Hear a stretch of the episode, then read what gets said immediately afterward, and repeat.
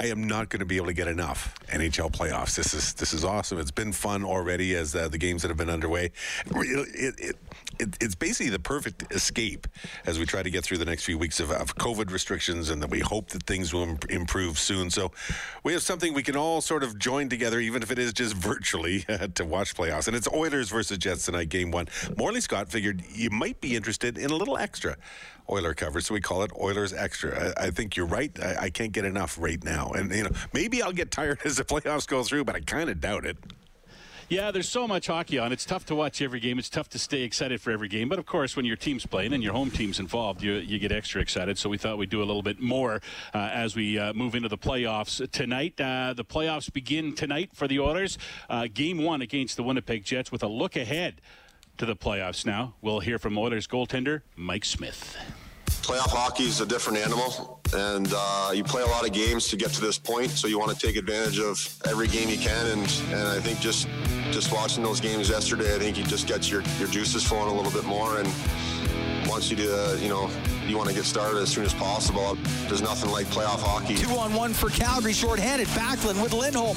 Backlund to Lindholm. Oh, oh wow! What a save by Mike Smith. Winnipeg's a great team. They're not in the playoffs by accident. So it's it's going to be a dogfight, and anything can happen. So I think, as much as you want to say, yeah, we have something special, that's true. That's true. I really feel like our team has, has taken next steps in uh, in really improving.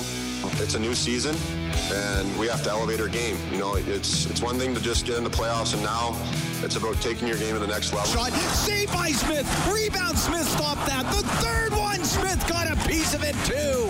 Good stops by Mike Smith. It's exciting. It's it's uh, it's something that you know you look forward to as a as a player and as a professional. You want to you know you want to play your best games in at the most important time of the year, and that's playoff hockey. And I'm um, super thrilled to be back in there. He'll center it in front of the net, rolled in front. Oh, what a save by Smith! Got the stick on it, reaching back. Somehow it stays out.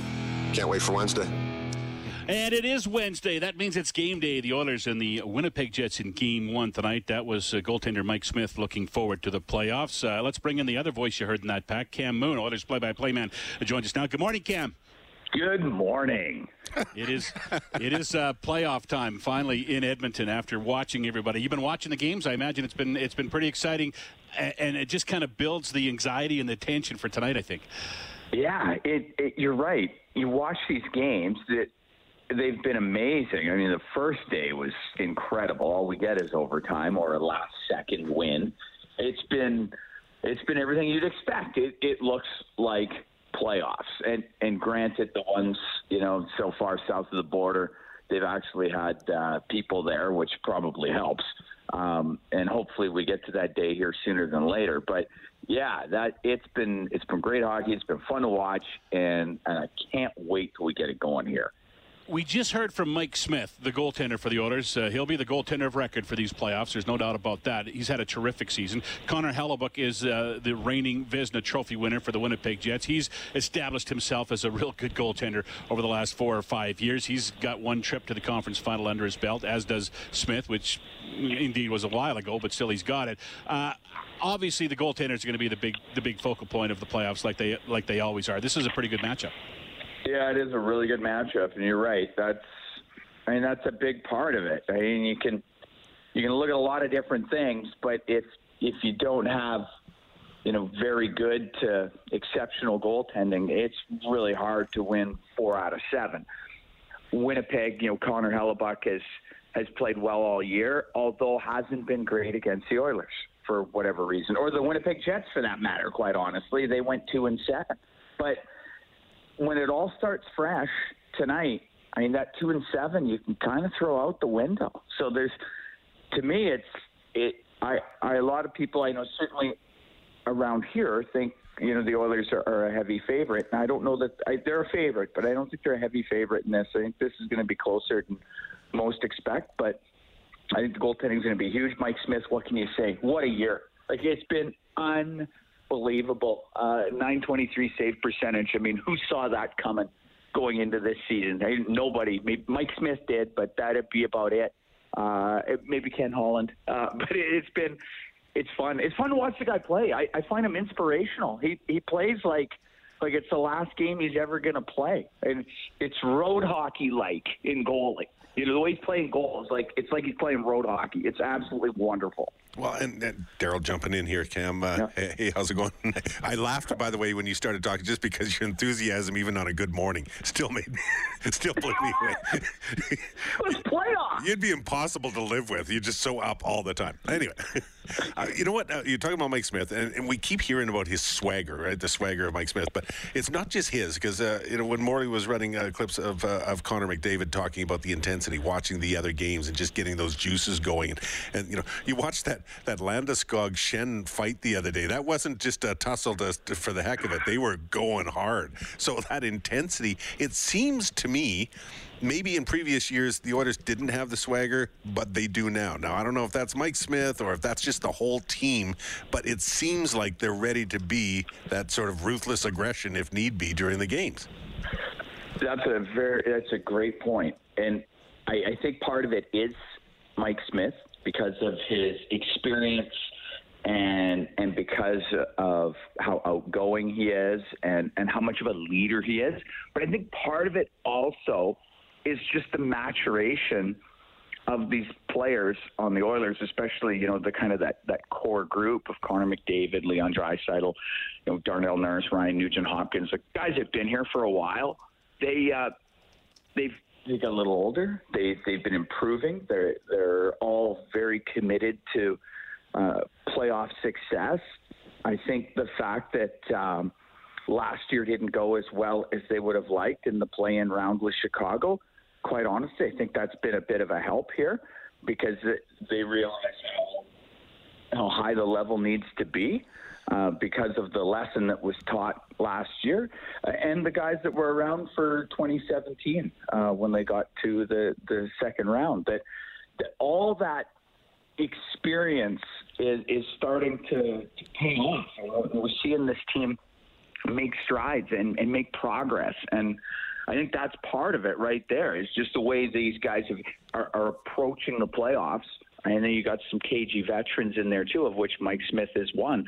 That uh, they realize that uh, these are these are special times. That uh, when you get this opportunity, I mean, you got to take advantage of these things. So yeah, looking forward to it. I I think it'll be a lot of fun. And I guess the fact that it's also you know a Canadian Canadian matchup to start for the for you know the first two rounds is is pretty cool too.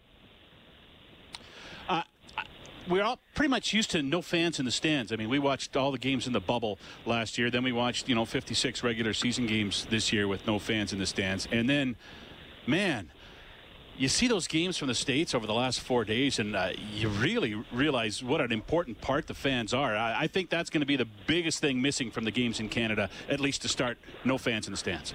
Yeah, yeah, they, yeah. You watch and even ones where you're like, oh wow, there's there's there's eight thousand or nine thousand people there. It sounds like there's twenty.